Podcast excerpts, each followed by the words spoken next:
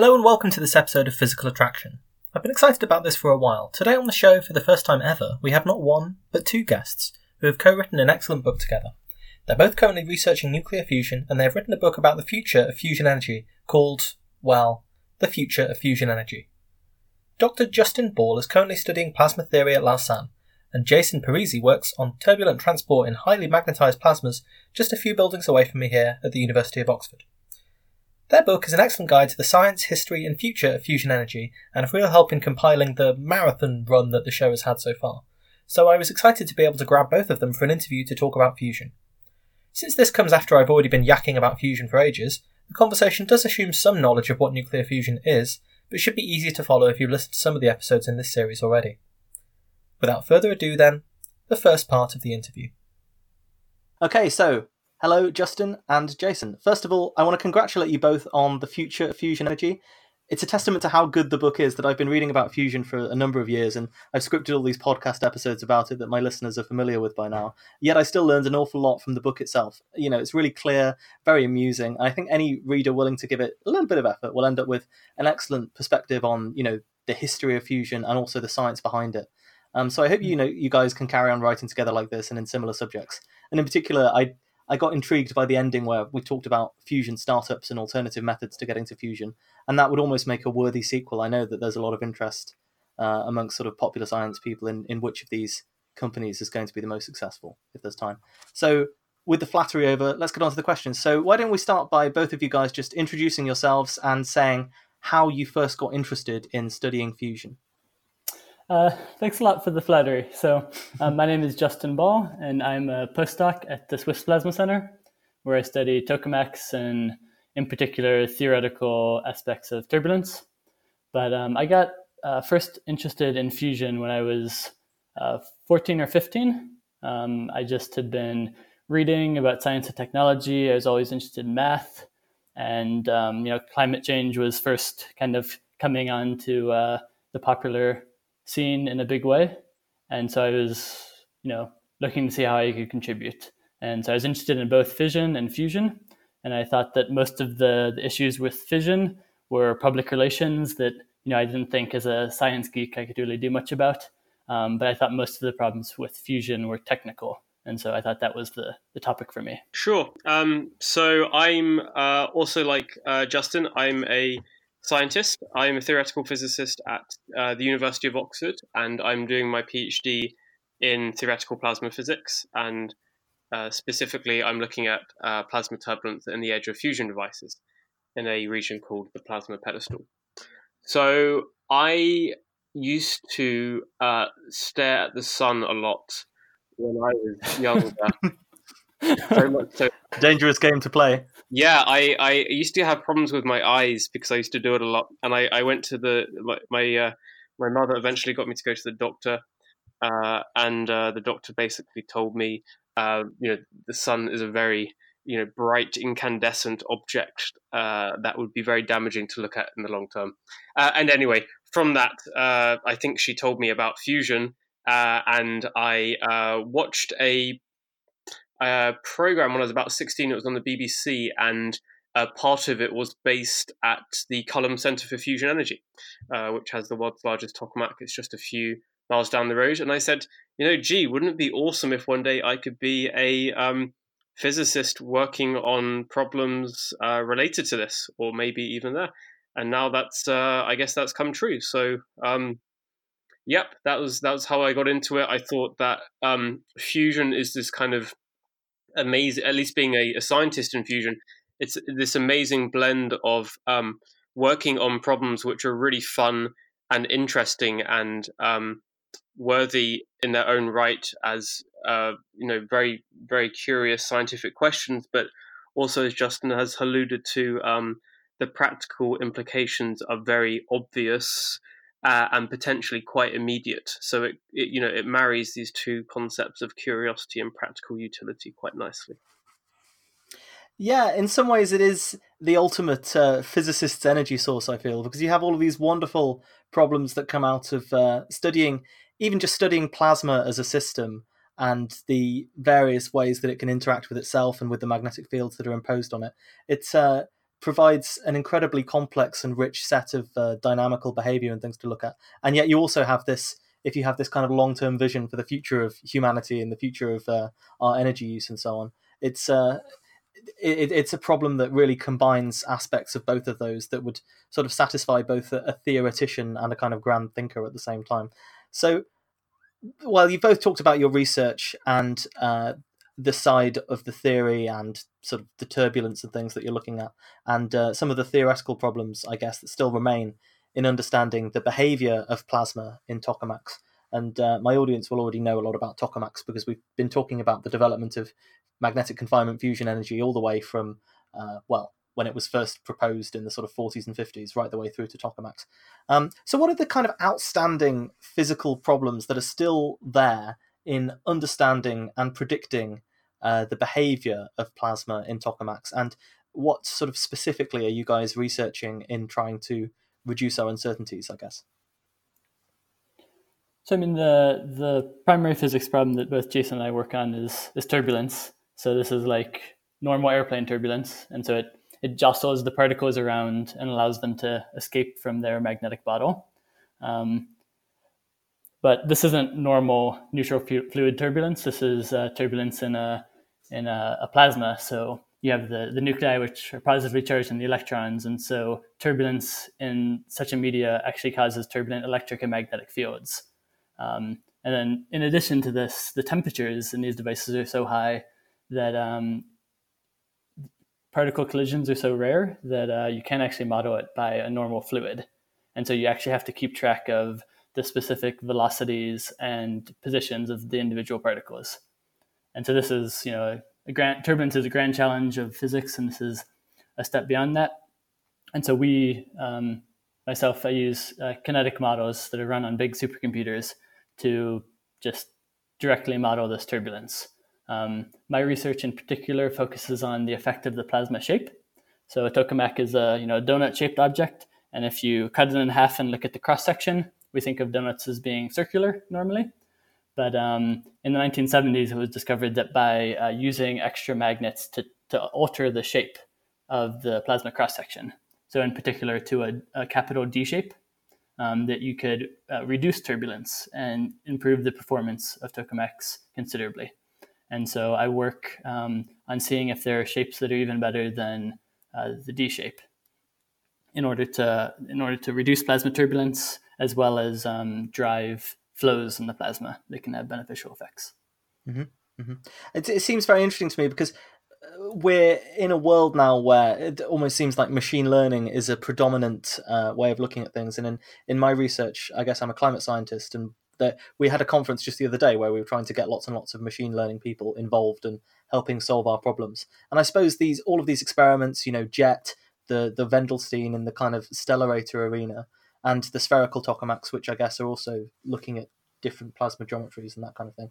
They're all producing these huge amounts of data from which we might hope to infer behaviors uh, without necessarily understanding the underlying physical laws. Because I think, and correct me if I'm wrong here, but I think the problem with turbulence, especially in plasmas, is that there's no sort of closed form theory for how it's expected to behave. You know, there there aren't some nice equations that we can write down and solve for each time step and figure out how the plasma is actually going to behave.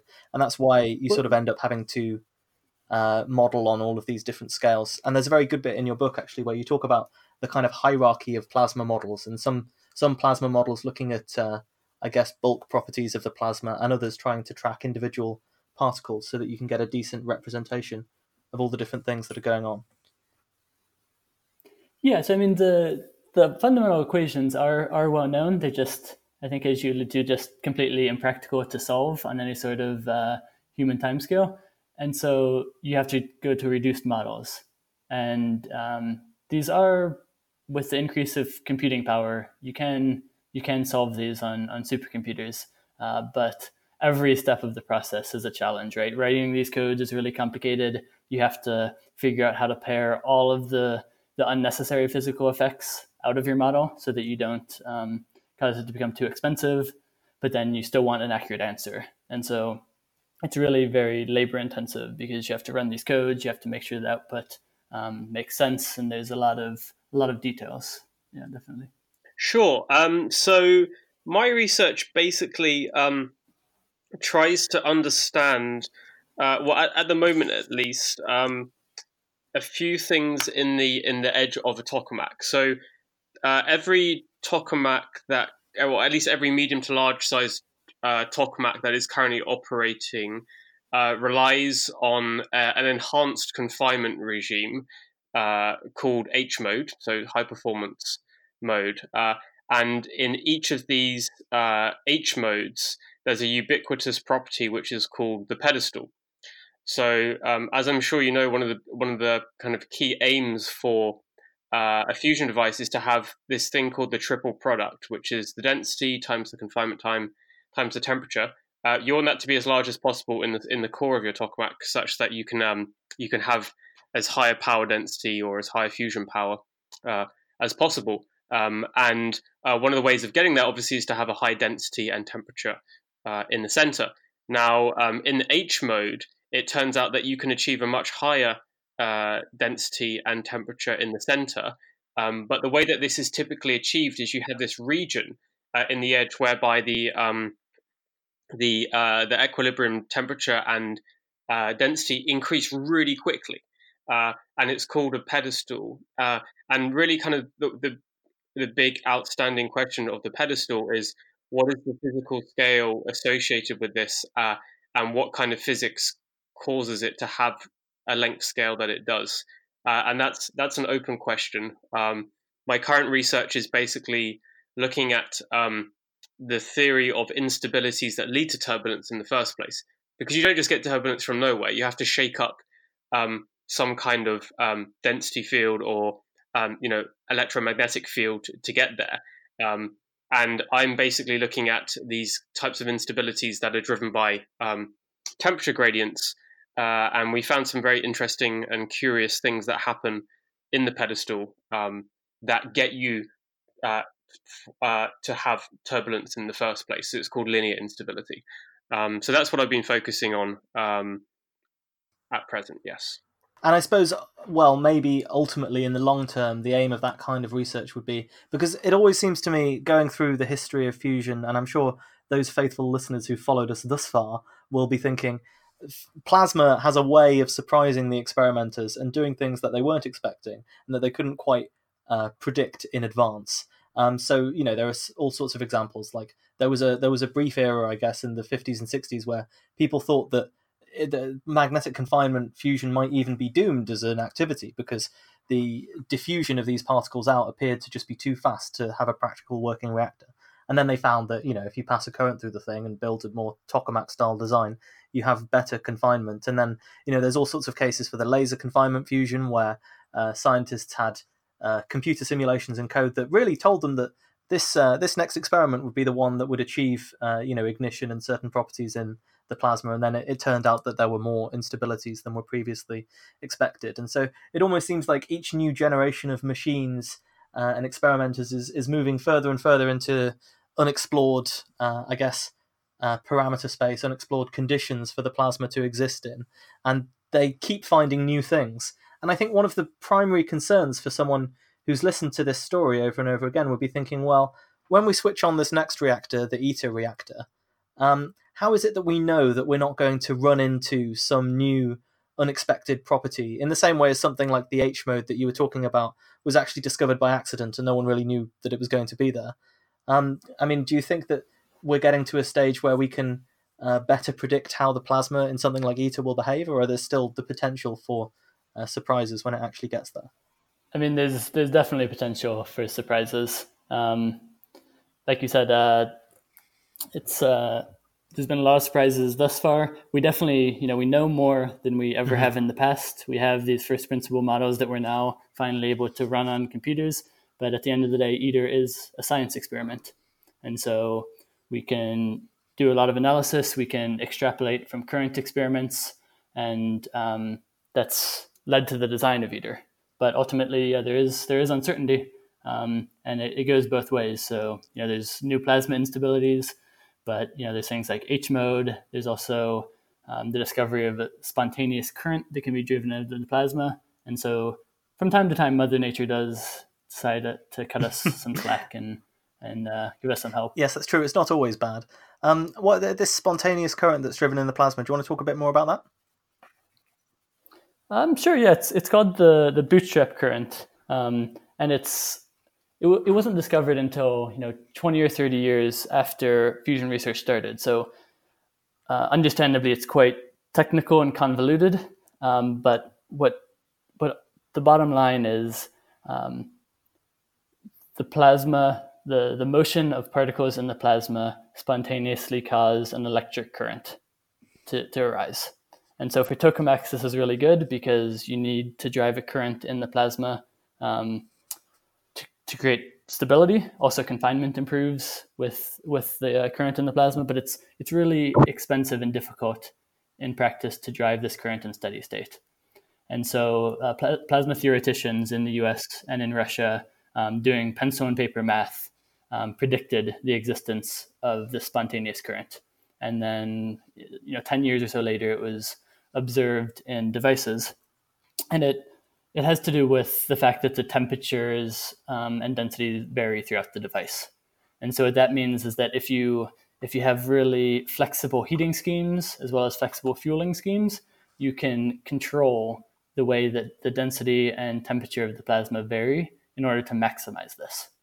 And so, um, for, for example, in really aggressive power plant designs, they'll um, postulate very specific density and temperature profiles in order to create a really large bootstrap current.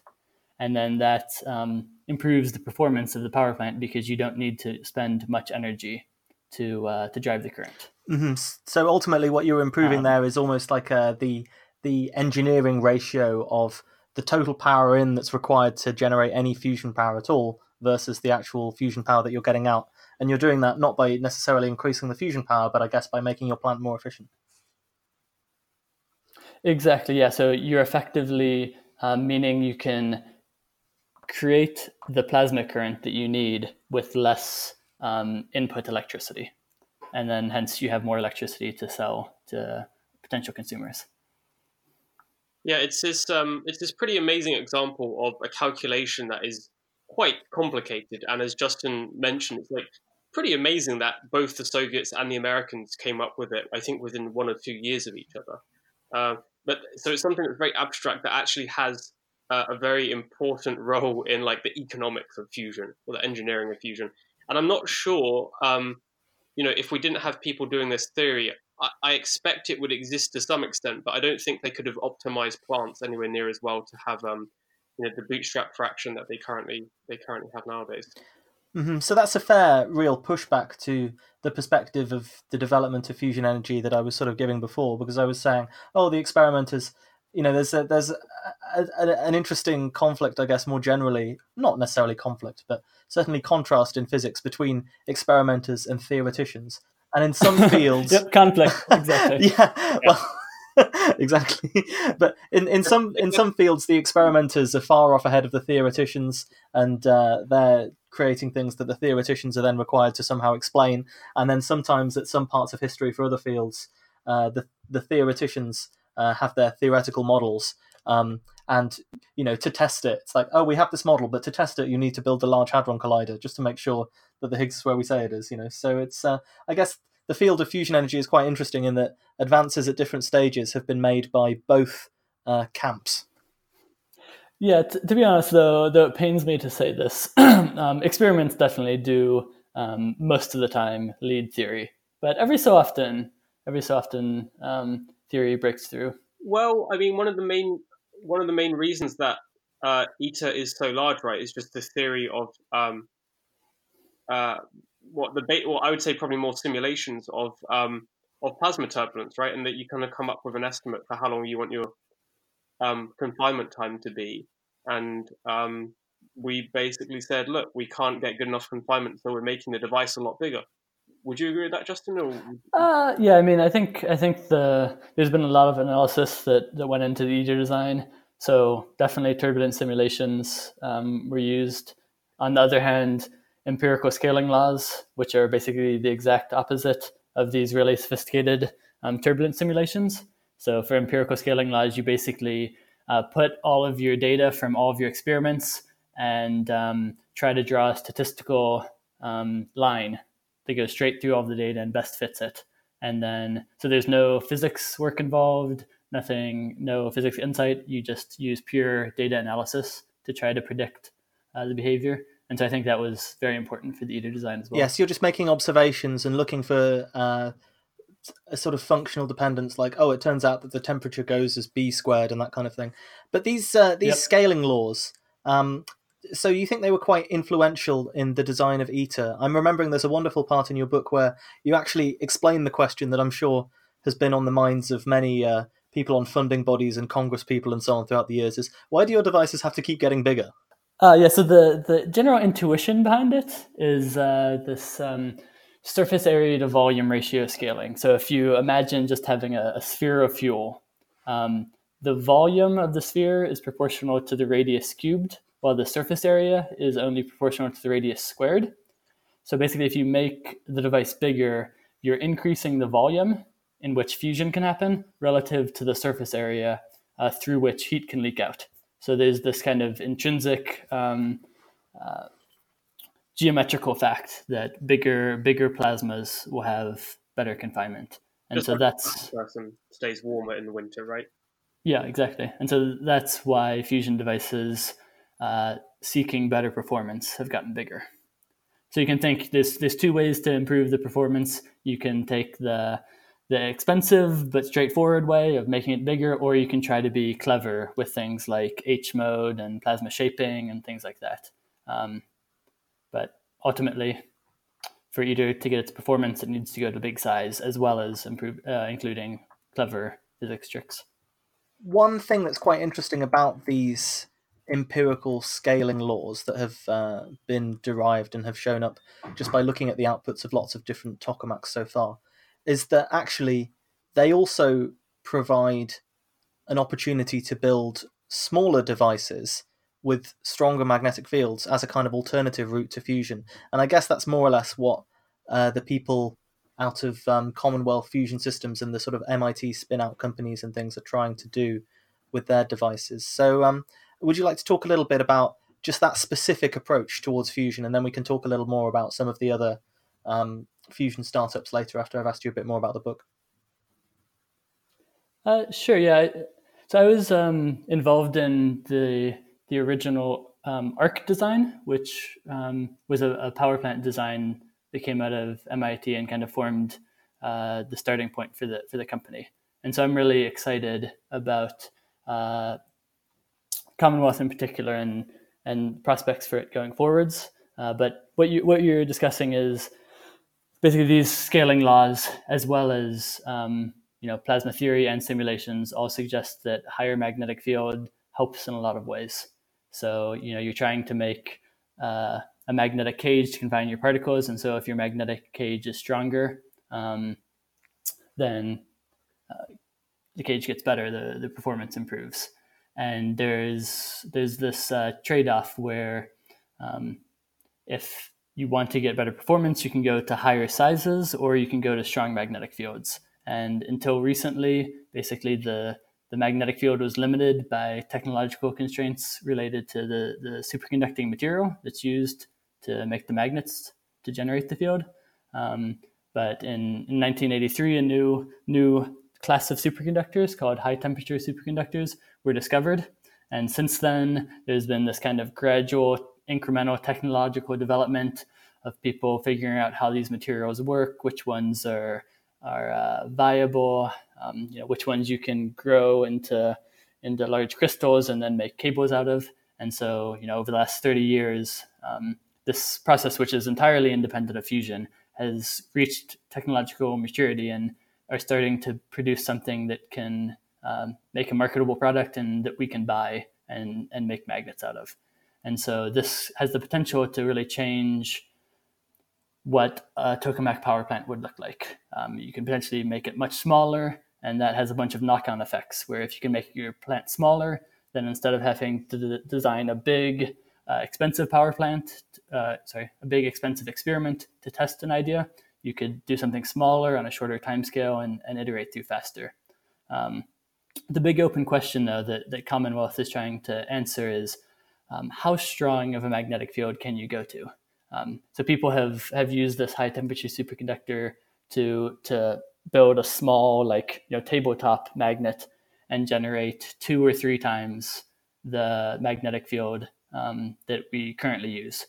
But the question is when you're trying to build a huge magnetic coil for a tokamak that's several meters, um, it's a lot more challenging. And so what's unclear is is uh, how much benefit um, it's possible to achieve through this.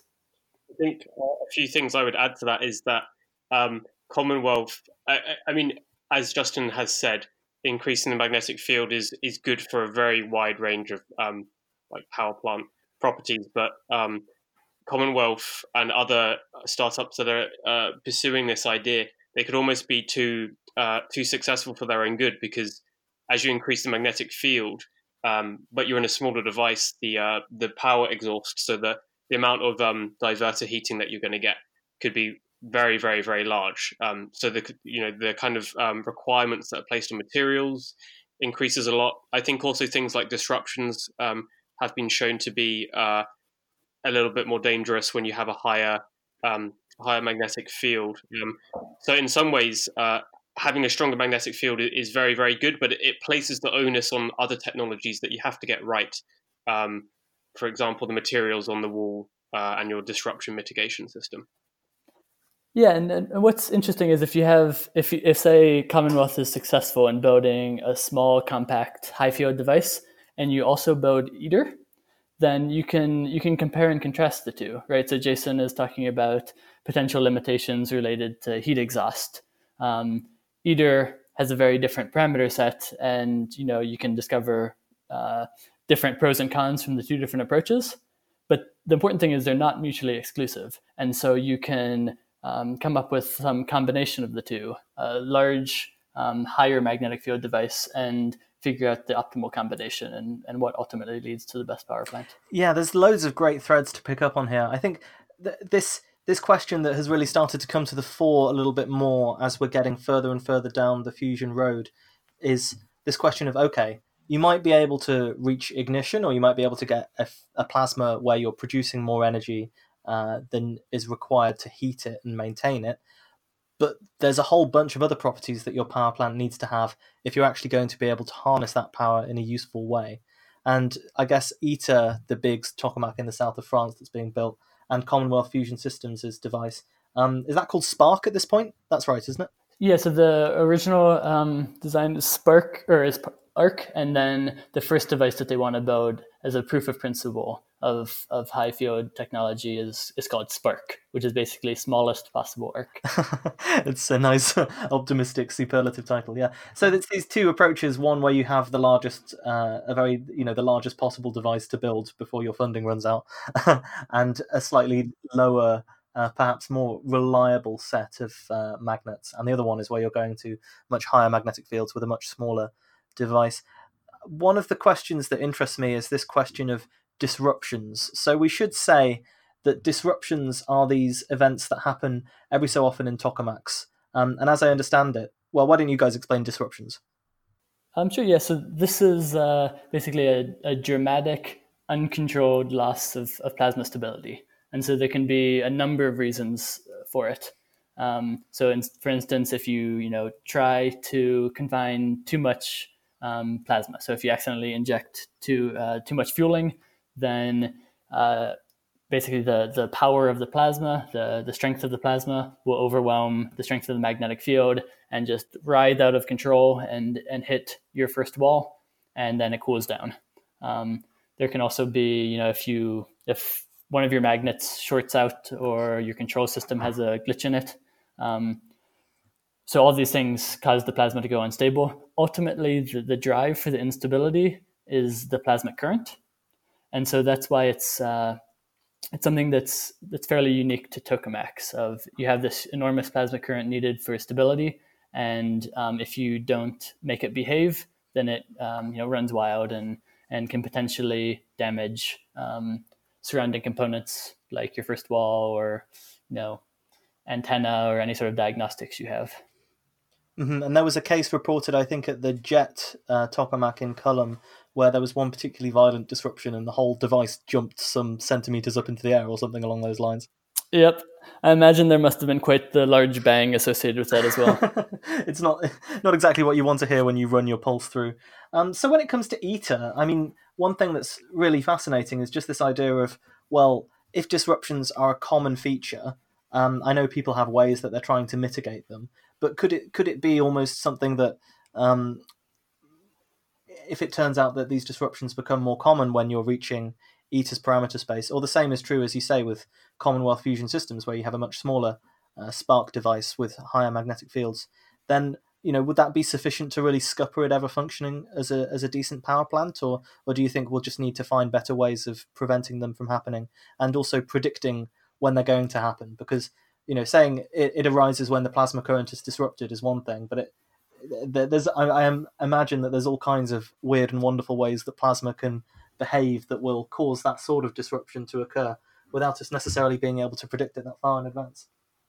Well, I, I think yeah, the problem is is that typically the uh, the um, negative impacts of the disruption or the damage done um, scales very badly with the size of the device. So we do you, we do um, quite frequently on modern devices get kind of smaller scale disruptions. Um, I think the bigger ones tend to be controlled, but smaller ones do happen, and it's it's not a complete showstopper for the device. But um, larger devices, like a power plant sized device, um, some uh, the way that they've currently been engineered, they could possibly only withstand a few disruptions before you have to completely replace um, lots of the uh, you know like the vacuum vessel surrounding it and lots of the components. Um, so I think um, Justin and I were discussing this last night. I think probably one of the uh, the better ways to deal with it is instead of um, having these very complex. Um, well, obviously, you want to have a you want to have a, a disruption mitigation system that says, you know, um, I'm able to predict these types of disruptions, and um, you know, if I'm able to predict it in time, then I, I do something such as sending a shattered pellet into the device to do that. That's all very well and good, but uh, as you also said, um, ITER, I mean, ITER in its plasma volume is going to be uh, 10 times bigger than anything we've ever built before. So there could be a whole class of new instabilities that we don't actually know about. So a preferable thing is to is to engineer the device to be more robust, uh, to be able to withstand these disruptions. Um, and if something really bad does happen, to be able to quickly and cheaply just put in a new vacuum vessel uh, instead of having the whole thing um, offline for a year or so. Mm-hmm, because if we're talking about, I mean, I don't know exactly how common these disruptions are. I tried to look up some statistics for Jet, which is the biggest current tokamak running. And it seems like maybe 10% of every times they run it, they get a disruption. Does that sound fair? Uh, so in experiments, it's very common. So like I've been involved with um, some experiments recently, and probably at least half of half of the plasma discharges end up in a disruption. But the important. How does that feel? Is there a general groan around the room when you realize what's happened? Uh, I mean, see, like in experiments, you're trying something new, right? And so yes, I'm course. using plasma shapes that have never been done before, and there's you know lots of new things, and it's the consequences of it aren't very large, and so we're pushing the device to its limit. Um, mm-hmm. You know, if if it's not disrupting, then then uh, you know you could be getting better performance out of the device. And so this is this is uh, an important thing for a power plant of people have done statistical analyses of disruptions. And the best way to avoid a disruption is to operate with very modest plasma conditions. And so if you don't if you're not aggressive if you don't push the density you don't push the temperature you make sure you have a, a nice strong uh, margin on a lot of your safety limits then um, you can avoid plasma disruptions to a much greater degree. Uh, and so there's you know ultimately it's a it's a trade off of how aggressive you need to be to make the economics of your plant good enough. Mm-hmm. So ultimately, I suppose you'd almost need, if if you're imagining a car, you might need a car with a top speed of 200 miles an hour and then just run it in third gear the whole time. Um, you'd have to build something that is capable of uh, with, withstanding or operating in a much a, a much wider parameter space than the sort of parameter space where you're plant itself will be profitable. Does that sound fair? Uh, yeah, exactly. And I think uh, Jason also made a, a, good point of designing your system to, um, in the worst case of a disruption, to be able to rebound um, pretty quickly. So you design your first wall such that you can replace it pretty easily. Because uh, at the end of the day, disruptions do happen, and even if you know, um, you can never be 100% sure, basically. Uh, and so if if you design your system such that it's not a disaster, then maybe you can operate more aggressively and just say, okay, once in a blue moon, a disruption might happen, but uh, you know, I'm okay with that. Mm-hmm, because if you're imagining operating a power plant, you know, it, it, it's it's almost death to a power plant if you have any kind of uh, possibility that the power plant goes out of commission for uh, you know, if it's out of commission half the time that it's supposed to be operating, for example, then your profit margin is cut in half straight away. And well, not even your profit margin, your you know, um, the amount of power you're producing. Yeah, so yeah. everything. Yeah. I mean, ha- half the time would definitely be uh, intolerable. And if you look at, for example, I mean, ITER's obviously the first uh, kind of almost reactor size device tokamak that has been built. And if you look at the order in which they have to build things. You can't. It's not just you know bring all the pieces together and put it in the order that you think is is uh, you know fastest. There's a very specific order in which you do things. Um, and the problem is is that you know what if something breaks because of a disruption that you put in, you know, really really early on, and you have to take everything out before you can replace that part. Um, so there's also, I mean, just a big engineering challenge of, of building robust, resilient devices that can be um, rapidly changed out with new parts in case something happens. Yeah, this almost reminds me of one of my favorite stories from the history of fusion, which is this Penthouse Fusion project, where funded by Bob Guccione, who was the head of uh, Penthouse magazine, and he owned this magazine Omni, where they had science interviews and things back in the day. And he interviewed this uh, kind of disgruntled fusion scientist who was annoyed that the government wouldn't fund his projects. And his idea was basically for a modular tokamak, like a very small tokamak, where instead of worrying about the uh, conditions and the irradiation of the vacuum vessel and all this kind of thing, you would just replace it very frequently, like burning out a light bulb and replacing it over and over again.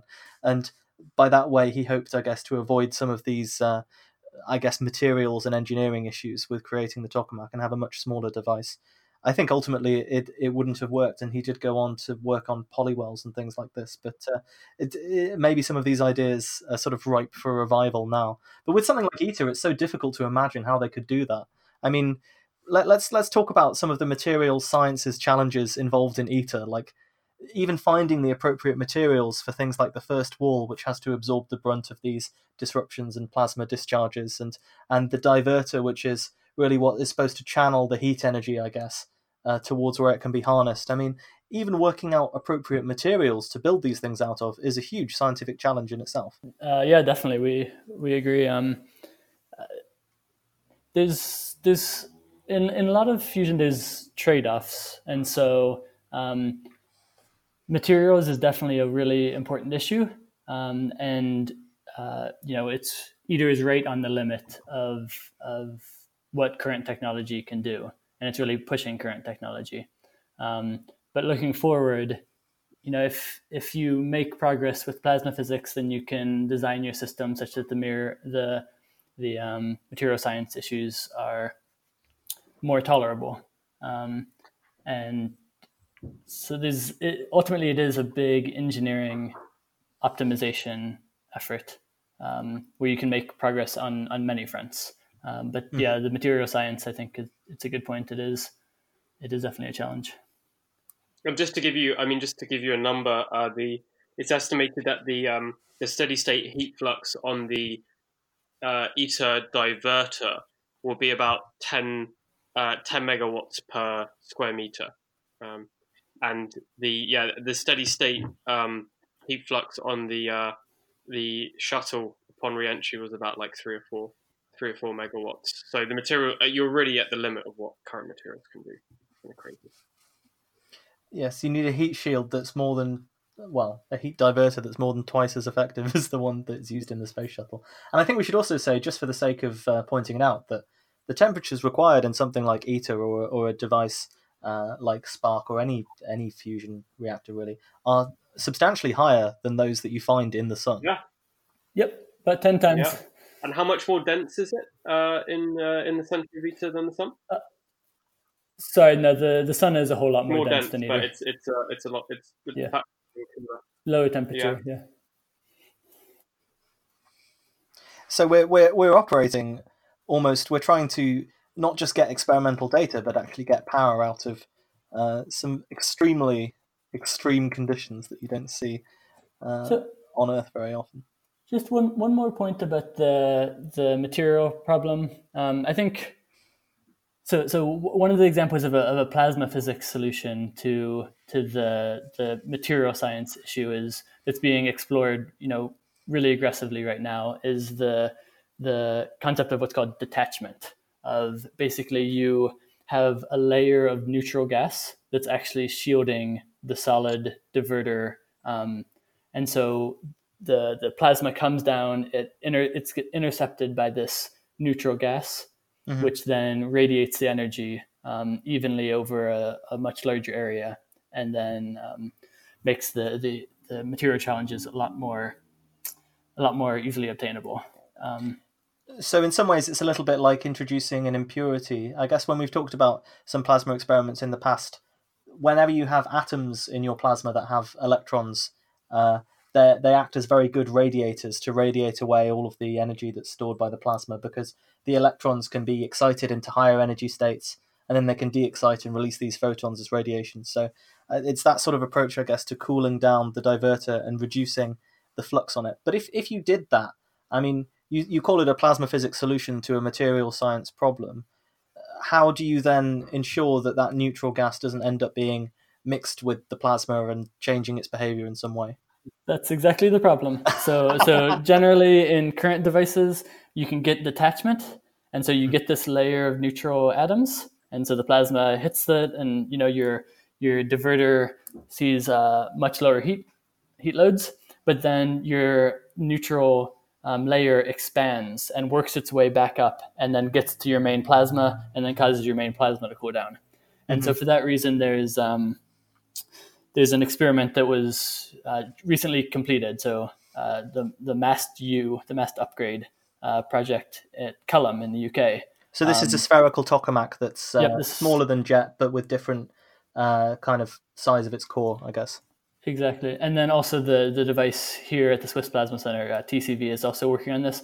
But basically, by um, having kind of an isolated chamber that's um, further removed from your uh, from your plasma, you can potentially uh, halt the the progress of this this layer of neutral gas. So you can you can uh, achieve stable detachment, and this is basically by having uh, solid material barriers that prevent the neutral atoms from um, having a direct line of sight onto the main plasma.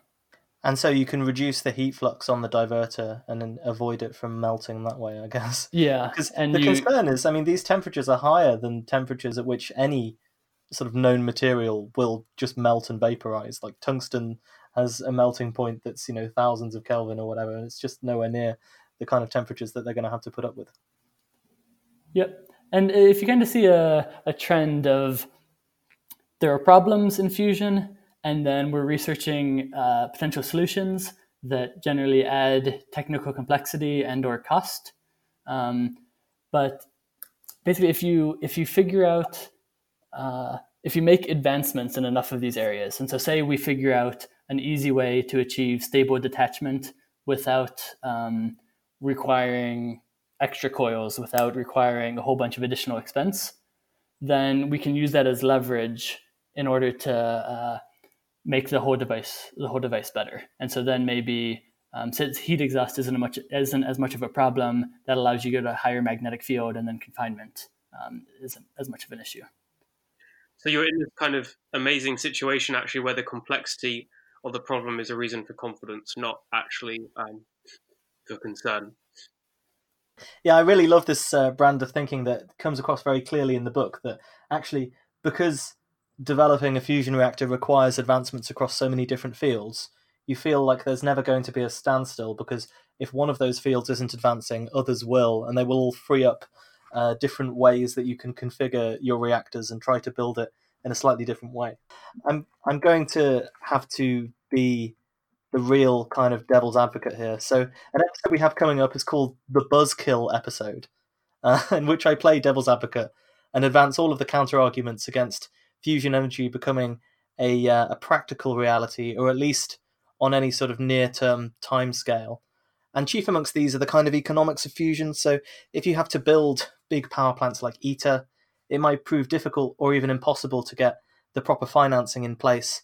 And I think we're we're seeing this all across the fission industry, especially in this country where you know the they were supposed to build an, another four huge sort of gigawatt style uh, power plants, um, gigawatt scale power plants. Uh, Toshiba have pulled out of their one in Wylfa, and there's Hinkley C, which is this kind of dragging out behemoth that may or may not ever be finished. I think well, it probably will be finished, but it will certainly then provide some of the most expensive uh, electricity um, out there. So, given these sort of economic concerns, how do you how do you see fusion becoming competitive? And if you don't think it will be competitive with the cheapest energy sources, what is its role going to be? Well, I, I mean, there there are lots of ways to tackle this this question. I, I guess the first thing that really needs to be said is we just don't know what the economics uh, of a fusion plant are going to be like. I mean, we we we we know the general. At least we think we understand what the general size will be, um, et cetera, et cetera. But until you've actually built one, um, you don't.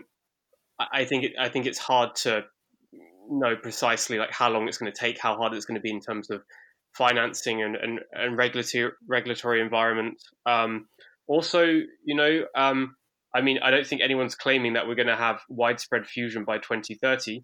Um, but you know, maybe if, if it's 2050, 2060, um, there, there, it's probably likely that there'll be some kind of price on carbon or something that, um, eh, you know, really um, emphasizes low carbon sources. And if you take all that into account, you might see that fusion is actually um, a lot more competitive than it is on you know on a free market where um, costs aren't externalized. And then I guess in addition to that, but you are you are right that uh, and Justin knows more about this than, than I do. So correct me if I'm wrong here, Justin. But a large portion of um, the capital costs for a uh, for a fission plant and capital costs are the main costs um, are actually financing uh, costs or just just interest.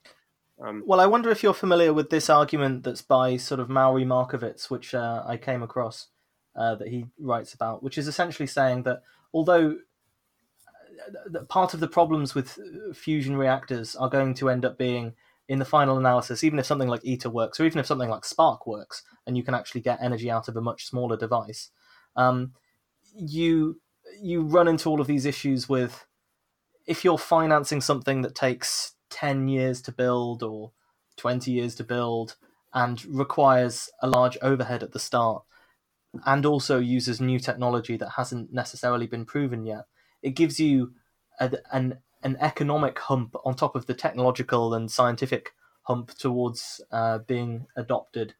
And if you're trying to get as you say the finances in place the bankers will look at it and they'll say well hang on a minute all i care about is getting profit out fairly quickly and so I might not want to fund a device that takes 10 years to construct or even five years to construct and has a big overhead cost.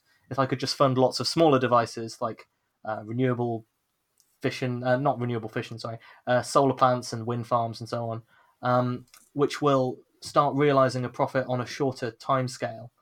Um, and I, yeah, I think it's just this is why I think you're seeing in a lot of cases, even for fission power plants, which at this stage should be a much more mature technology than they are now. You know, they've been working for 50, 60 years, and some countries like France are almost entirely get all of their electricity from this source. So, you know, they, they, they've been, they've had that uh, time to mature as a technology, but even they are relying quite heavily on, uh, on government subsidies and government things to build them because private companies uh, aren't so keen on well, initially the overhead costs, and then also the costs for decommissioning and insurance and all this sort of thing that they have to worry about. But I think it's really interesting what you said about um, that fission technology should be mature, right? Because we've had it since you know the 50s. Um, but because because of these the large device size and also the the regulatory environment of people are very concerned about safety of fission plants. So I, I worked in a, a, fission plant for a summer, and you know if you want to you know change the type of screw that's used for such and such form signed in triplicate exactly, and so it really it really makes um, iteration on design very difficult and very lengthy. And the fact that in the US you haven't had really almost any plants built since the 1970s mean that I'm not really sure that it, fission is uh, incredibly mature technology. And I'm sure that there would be ways to build plants that are better um, than they're doing now. The sort of thorium fast breeder concepts you hear people talk about, I don't know too much about them, but I do know there's other yeah, designs so, that people would like to uh, have a go of experimenting with in the fission sector. And now, and and you know, solar cell and renewables are the exact opposite, where you can build something on on a on a tabletop and iterate through you know hundreds of times to make the most efficient solar cell possible. And so for fusion, it is really important. I agree, and it would be great if we could have smaller device sizes. And then the other really important thing that um, isn't talked a lot about, but um, if fusion is to become a practical power source, is I think crucial is the regulatory environment in which fusion is put. So fusion is seen as the exact same as fission, and you know radiation is bad, and everything needs to be, like you said, signed in triplicate. Then it's going to to stifle progress in fusion. On the other hand, if it's recognized that you know fusion has um, you know orders of magnitude less radioactive material on site, is just inherently can't have meltdowns. Um, you know, if if governments recognize the nuance between fission and fusion, then fusion potentially um, has a leg up over fission.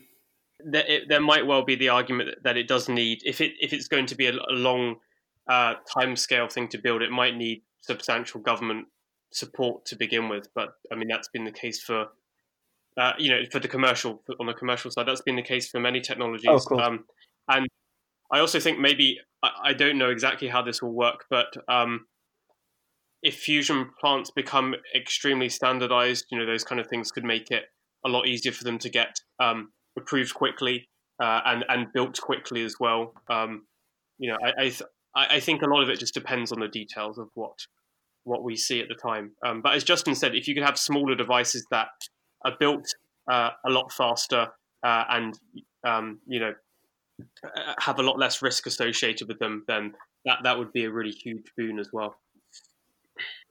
Thank you for listening to this episode of Physical Attraction. My guests were Justin Ball and Jason Parisi. If you'd like to find out more, please do get their book, The Future of Fusion Energy, which is both a highly entertaining and highly informative read. They also both have websites in the same format justin-ball.com and jason-parisi.com and they can both be found on Twitter if you're into that sort of thing. Remember, comments, questions, concerns, feedback, etc. can all be directed to me on Twitter at PhysicsPod or via the contact form on our website at www.physicspodcast.com. It's always so wonderful to hear from listeners, and this is your chance to help me make the show as good as it can be. You can also help us out by leaving a review on iTunes or wherever you listen to your podcasts, purchasing past bonus episodes from the website or leaving a donation via the PayPal form on the website, or just telling as many people as possible about the show to help spread the word if you like what we do. Until next time, then, take care.